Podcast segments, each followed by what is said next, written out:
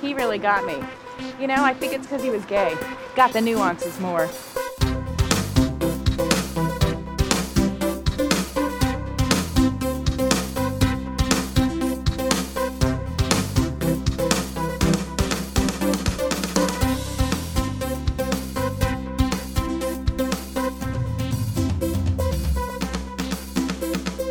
Gotta get me a gay, Mickey. Gotta get a gay. Hello and welcome to another episode of In the Details, a celebration of nuance where each and every couple of months I queen out on all of the acting choices, micro moments, and magic of the minutia that make a scene great. My name is Colin Drucker. Your name is uh, inevitably still Barbara Bel Geddes. And hello, hello, hello. Uh, I have to tell you that this was my second or third attempt to record that intro because I forgot that intro because it's been a few months. And I apologize for that. I know that inconsistency is the podcaster's greatest sin. But uh, to be fair, I have been putting out five to six episodes a week with All Right Mary and Best Supporting Podcasts. So, and chances are, if you're listening to this podcast, you also listen to those podcasts. So, this is just merely more of my voice in your ears every week. Anyway, hi.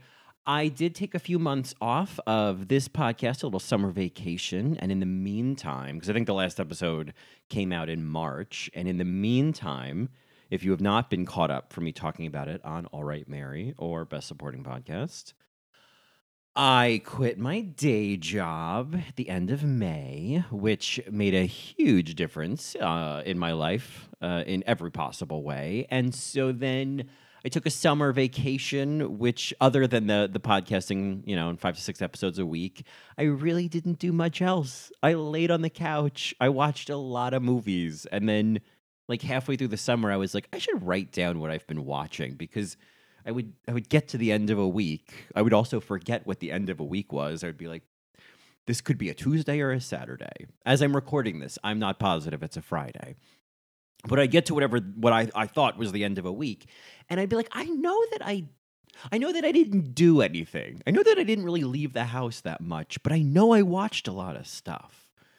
I I just just wish I had something to show for it, you know? And so I started I started writing down a watch list. And I feel like um if I was really committed to the cause, I would get like a, a Letterboxd account and I would do reviews. But most of the stuff I've been watching has been like obscure film noir movies from like the 40s and 50s. And and boy, did that not just sound like the most pretentious 16 year old in the world who just discovered like YouTube. Yeah, I've been watching a lot of like film noir. Uh, it kills me to have to even use that expression, but that's what they are. And I uh, and I bring that up as a bit of an Act One gun for hopefully uh, another season of In the Details through the rest of this year, because that is going to inform a lot of what I'll be talking about, particularly when we get into the spooky nuances of October. I mean, I'm not. I wasn't going to just like uh, leave this podcast on the shelf, you know, and not get to spooky nuances. It's my favorite time of year. It is the excuse that I give myself to talk about horror movies on this podcast. Nobody is stopping me from doing that any time of year. And now that now that time has no meaning, now that I don't know what a Tuesday is, I can talk about horror movies whenever I want. So, um, well, isn't she somebody? Uh, speaking of which, so uh, let's get into. I, I made kind of just a little. Sometimes I like to just give you a little, you know, a, a, a charcuterie of things I've, I'm I'm enjoying lately for you to snack on until I come back with a full episode. So that's a, that's what this is this week. But I just made a little sampler of things I have been queening out on during my summer vacation. Good thing I made the list because uh, otherwise there'd be a lot of ums and uhs right now. Me trying to remember what uh, um uh, I watched this summer.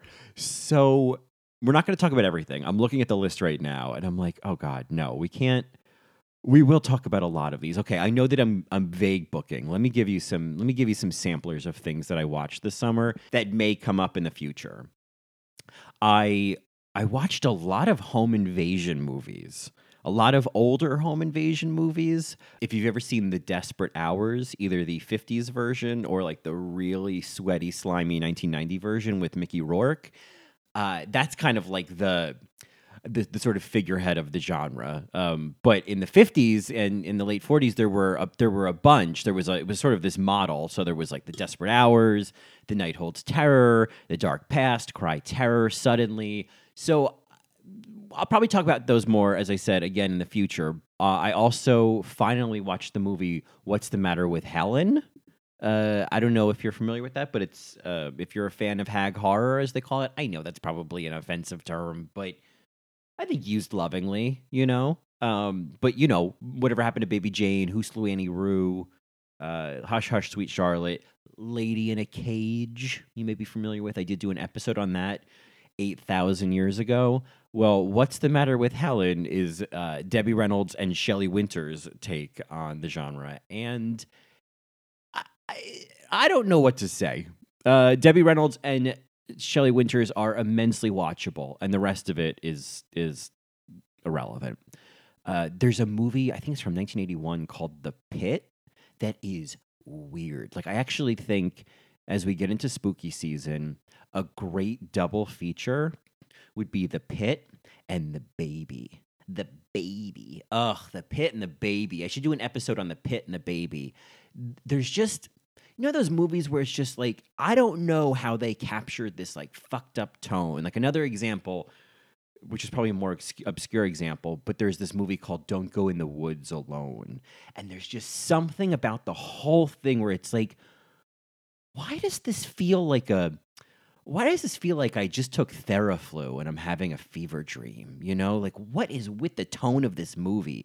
And the pit is like that. There's just something off about it, and um, and the baby is the same way. And and uh, and the great thing about the baby is the big twist at the end. So one day we'll talk about the baby. How many times am I going to say the baby? I also we did an episode the the BSAs of Airport 77 on Best Supporting Podcast. So which is a movie I grew up with and, you know, I kind of have in my bones, but I needed to really be a completist and watch Concorde Airport 79, which is the, uh, it's not even the Jan Brady to Airport 77's Marcia. It's Mrs. Beasley on Family Affair. Like, it's, it's so far from being a good movie. You know, I'll say this if you're a big George Kennedy fan, if you love his character in the airport movies, the most meat on the bones for Joe is in Airport 79.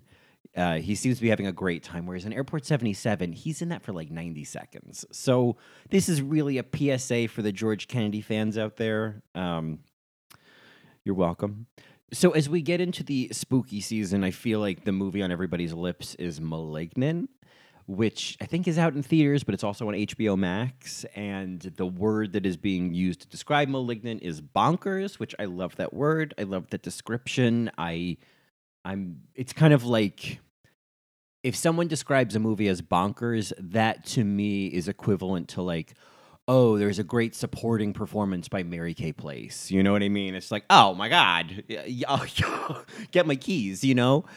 So I won't spoil anything, but I will say that I've now seen it twice, and I do not think it's scary. And so, if you are afraid, if you do not like scary movies, you have nothing to worry about. This movie is so overproduced that, um, oh my god, it's it's ridiculous. But the music is over the top, the acting is over the top, everything about it is over the top, and I think there's a real accomplishment there. And there's this one moment okay, there's this one moment that I love, and I there's a spoiler within it, so I'm going to tiptoe around it.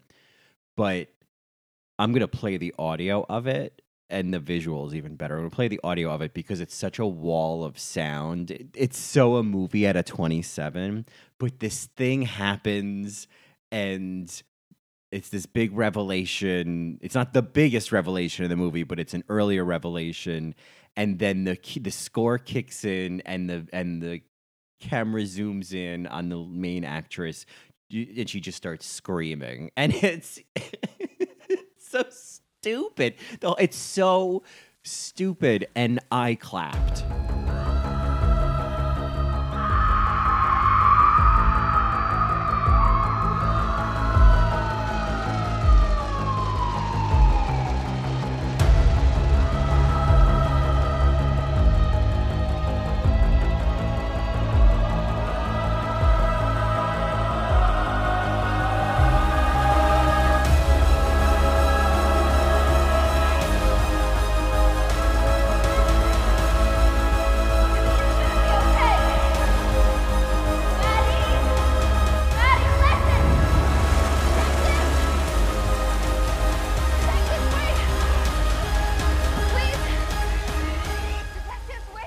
as you may or may not know, I am a huge fan of soundtracks that just cannot get their shit together, that are just over the top, that are basically characters in the movie. Um, and which reminds me of something I I discovered or finally rediscovered at some point this summer and should have been a part of my an episode I did again at some point in the last million years about soundtracks that just uh, go wild. And I think that's called The Song Can't Get Its Shit Together, if you want to go listen to that.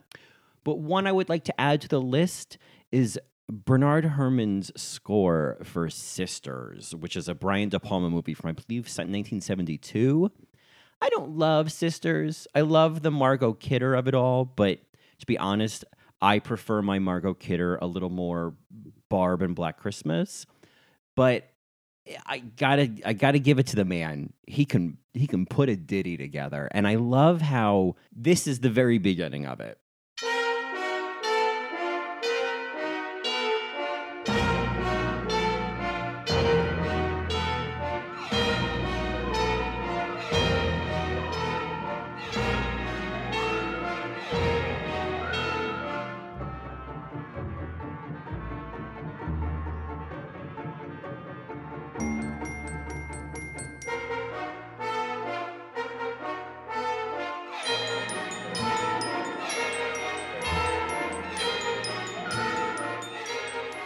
And so while I love that, you know, horror movie scores, I love the idea that what's happening in Malignant is where things are going. If that's the case, like I think all of that kind of I guess they call it like dark wave or synth wave, like having that sort of style, and of course that sort of retro throwback to the 80s. I, I'm all here for it. I'm all here for it. I, I do not want a subtle score. I do not want a generic score. I, I really feel like when's the last time, and maybe this is a question I'm posing to you, what is the most recent example of a horror movie where, like, oh, I'm going to remember that score?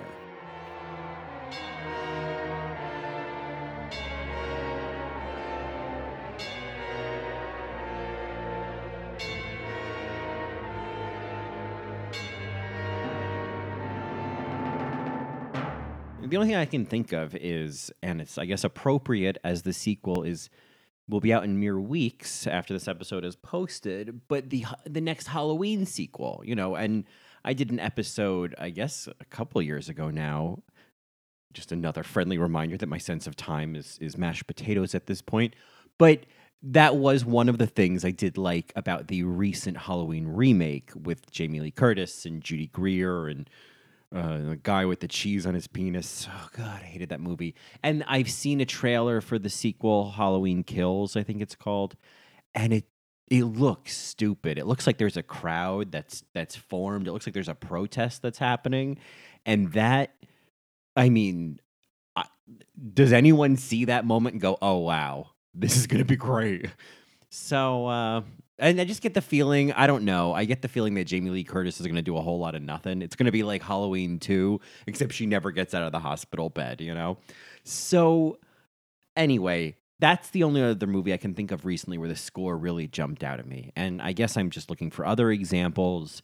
Who's doing sisters these days, you know? Who is our modern day Bernard Herrmann? Who's who's given us Goblin? And it's one of the things I appreciate about Malignant is that there are definitely lots of references and lots of you know Italian giallo references and Argento and whatnot, and uh, and I love that the music was part of that that homage. So anyway, shifting focus because that's you know the the the darkest part of this list, but trust and believe, as they say, I will be back to spooky nuances and micro moments in music and things that I love very soon, but I just want to give a little bit of love to two TV shows that I am collectively queening out on right now, and that are I don't know. I think you may. I don't know if you know this. I'm gay, so so yeah, right. Um, remember that time I did a whole podcast about you know women acting? Yeah, so that's probably when you knew. So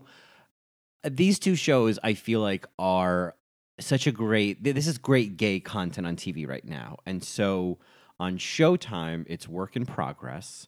And then on HBO, it's the other two.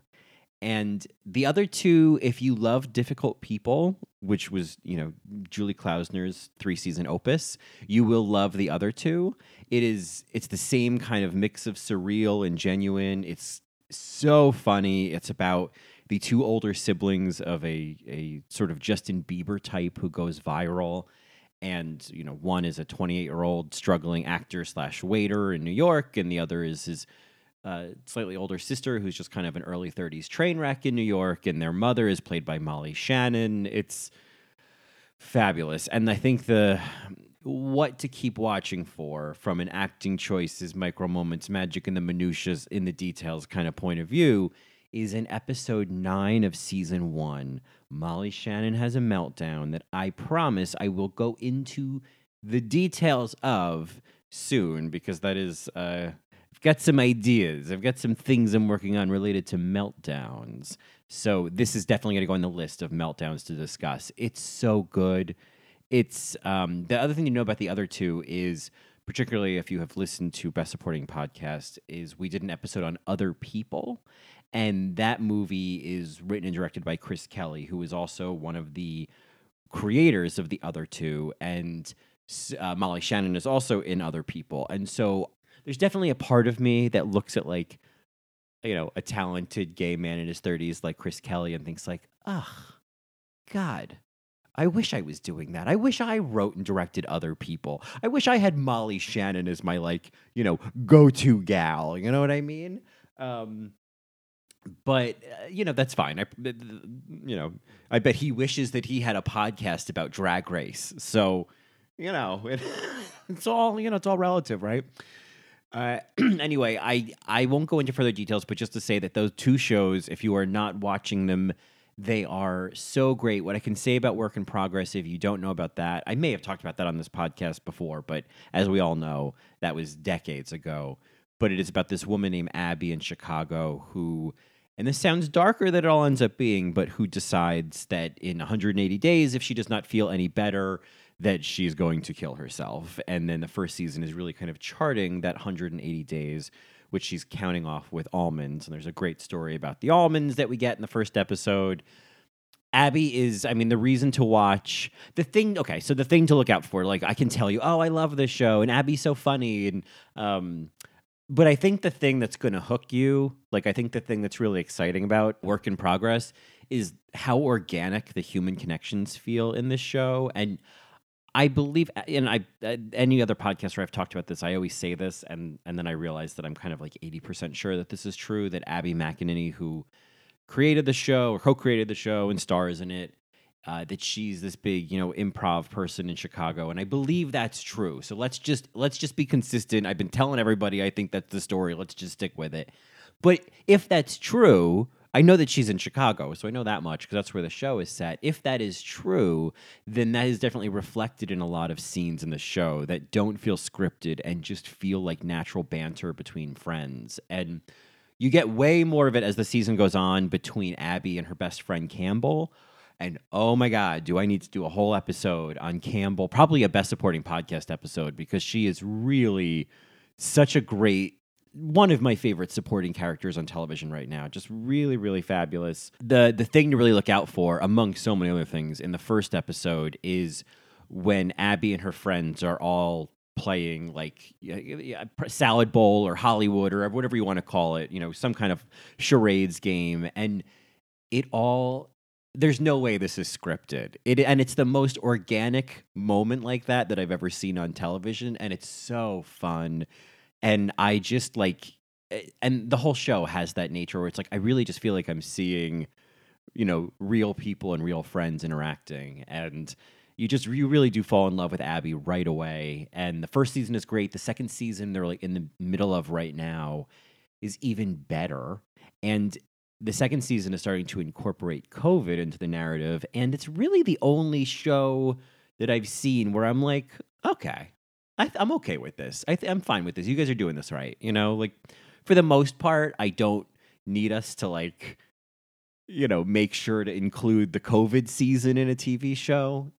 I always I always need to indict the Connors for this one, but I appreciate. I guess that there's some sense of like accepting reality is appreciating that it, it will even work its way into scripted television shows. So, uh, but it really is the first show that I've seen to work it into the narrative in a way that is not pedantic. It's just a lot more show than tell, and also isn't really like pandemic porn either. You know, the one other, and I can't say much about it because I've only seen one episode so far. But if we're going to talk about acting choices, I think we will be talking a lot more, I predict, about Sarah Paulson playing Linda Tripp in Impeachment.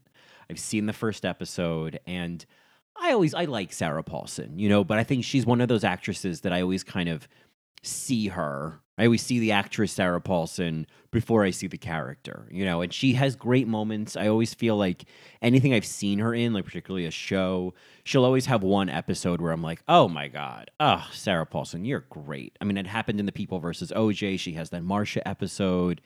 It happens in Mrs. America. She has, I think it's like episode eight, where her character kind of becomes the focus, and it's great. And she handles them so well. And uh, on All Right Mary is one of the Patreon episodes we've done Game Change, and and she is particularly great in Game Change. She has this great moment where she finally like has had enough of Sarah Palin, and you know Sarah's comparing herself to Hillary Clinton, and and uh, Sarah Paulson's character on the other end of the line on the phone says, "Right, because you're just like Hillary," and it's maybe Sarah Paulson's best line delivery ever. I don't know. So, all that to say that while I've always kind of liked Sarah Paulson, I am wowed by her as Linda Tripp. It really, this kind of transformation, it is. It's so great. It's so impressive. It is not just hair and makeup. It's you really kind of appreciate I think now how much you can't see her in the role, how much work it's taking to play this woman, just in how she's walking and how she's carrying herself. It's great. And um, I haven't seen much of Edie, Edie Falco as Hillary yet. Speaking of Hillary, we only got like a real brief moment of her, but I am excited to see how that works. I kind of went in skeptical, but even in like the very brief scene we see of her in the first episode, there was a body language where I was like, oh, wow, Edie. All right. All right, Edie. So uh, I'm excited. It's, to be great. I'm, I'm really into it. Uh, the last thing I want to talk about, and it's probably the reason that I, I got back on the horn here on In the Details, is, and if you are a listener of Best Supporting Podcast, then you've already heard me talk about this potentially on the after show. But we need to highlight and celebrate a little video called Brenda Vaccaro is having a good time. This came out a few months ago. It was one of those CBS Good Morning, the feel good news on Sundays. It's which I I I love. I, I love. I just appreciate. I just appreciate that every once in a while it's like, well, you know what? Let's catch up with Brenda Vaccaro. I, who thought of that? Who thought of that? Can I send you like a an edible arrangement? I just am so appreciative. And so I'm going to definitely link this in the description. I think you just need to watch it if you haven't seen it. But the things to look out for, well, I, and I can because I have the ability, I do want to put onto a tote bag the quote, Oh, Mo, we got to touch this. It's a brisk fall day. I've never seen such a collection of beautiful, beautiful trees. Perfect for strolling through Brooklyn's historic Greenwood Cemetery with actress Brenda Vaccaro. Oh, Mo, we gotta touch this. Look at this. Hold on. Oh my God. Isn't it magnificent? It's it's and uh and then her at the end saying, I'm having such a good time. This is just water. I haven't thought about these things in years. I don't even know how I can go back this far. I'm having such a good time. Go ahead. I need a drink. No, I don't. I mean, but it would be fun. It would be kind of, this is water.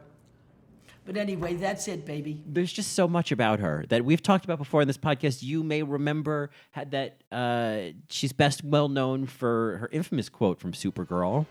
I think I'll be going, if you'll excuse me. That's what I said. I'm staying. I'm staying. Not to be confused with her other infamous quote, What he was, Sophia, was a good man. What he was, Sophia, was a good man. And now we've got Mo. We got to touch this. Oh, Mo, we gotta touch this. The woman's a goddamn meme queen. It, I didn't see it when it first came out, and no one sent it to me. And I don't want to point any fingers, but nobody sent it to me. I had to find it all by myself. I had to make my way all by myself. Um, that's my Sandy Dennis. But anyway, the reason I found it is, you know, the way any of us find it. I just put Brenda Vaccaro into the YouTube search bar and, you know, let the good times roll. And this was the first result. And there she is. Oh, you should see the thumbnail. You should see the thumbnail. If you're not going to watch the video, at least look for the thumbnail. Look at Brenda sitting there with her hands folded at the table, looking like she's having a really good time. It's just great. And I, and that is literally the title of the episode. Brenda Vaccaro is having a good time. It's been a rough couple of years, but we got that, right? So, anyway, that is just a few things that are making me feel good, that are getting me excited for spooky season. They're getting me back onto this podcast, which, you know, is a fun place to catch up on all these little nuances. So, uh, so stay tuned. Uh, the plans coming up is certainly to get into some spooky nuances. I'm also working on this other scripted episode that will come out soon, that maybe even during the spooky season. And I know that there are probably people wondering where is the rest of Cherishing Valerie. And I'm just here to say that, like, Christmas time's a coming, sweetheart. So, uh, as the little kid says in the Invisalign commercial on YouTube, don't worry about it, sweetheart. Don't worry about it, sweetheart. Have you ever seen those ads? I can't know what the fuck that is, but I it, it is a rattle in the middle of the night. I wake up at 2:14 in the morning and I'm just like, "Don't worry about it, sweetheart. Don't don't worry about it, sweetheart." Anyway, you're welcome. People is asking me what I got on. They be like, hey, Brandon, what you got on? Don't worry about it. Don't worry about it, sweetheart. Don't worry about it, sweetheart. So uh, I think that's all I got for you. If you have anything you'd like to share, if you have any thoughts on Brenda Vaccaro having a good time, thoughts on Sarah Paulson, thoughts on the other two, on work in progress, particularly work in progress. I am trying to find people who want to clean out on work in progress with me, and I am coming up woefully short. And etc. and so forth. You know where to find me. Just drop me an email in the details pod at gmail.com or get in touch with me on Twitter at Colin Drucker or Instagram at Colin Drucker underscore. And uh, if this is not enough of me, you can still get me every week on the Best Supporting podcast and the Best Supporting After Show. And you can get me on All Right Mary every week. And you can even get even more of me on All Right Mary if you become a Matreon at patreon.com slash All Right Mary. So, uh, and I'm actually going to start doing YouTube videos again. So, if you, if yeah, if you're a glutton for punishment, girl, you know, oink oink, here comes the feast. Anyway, uh, I love you all. I'll talk to you soon. Bye. That's it, baby. That's it.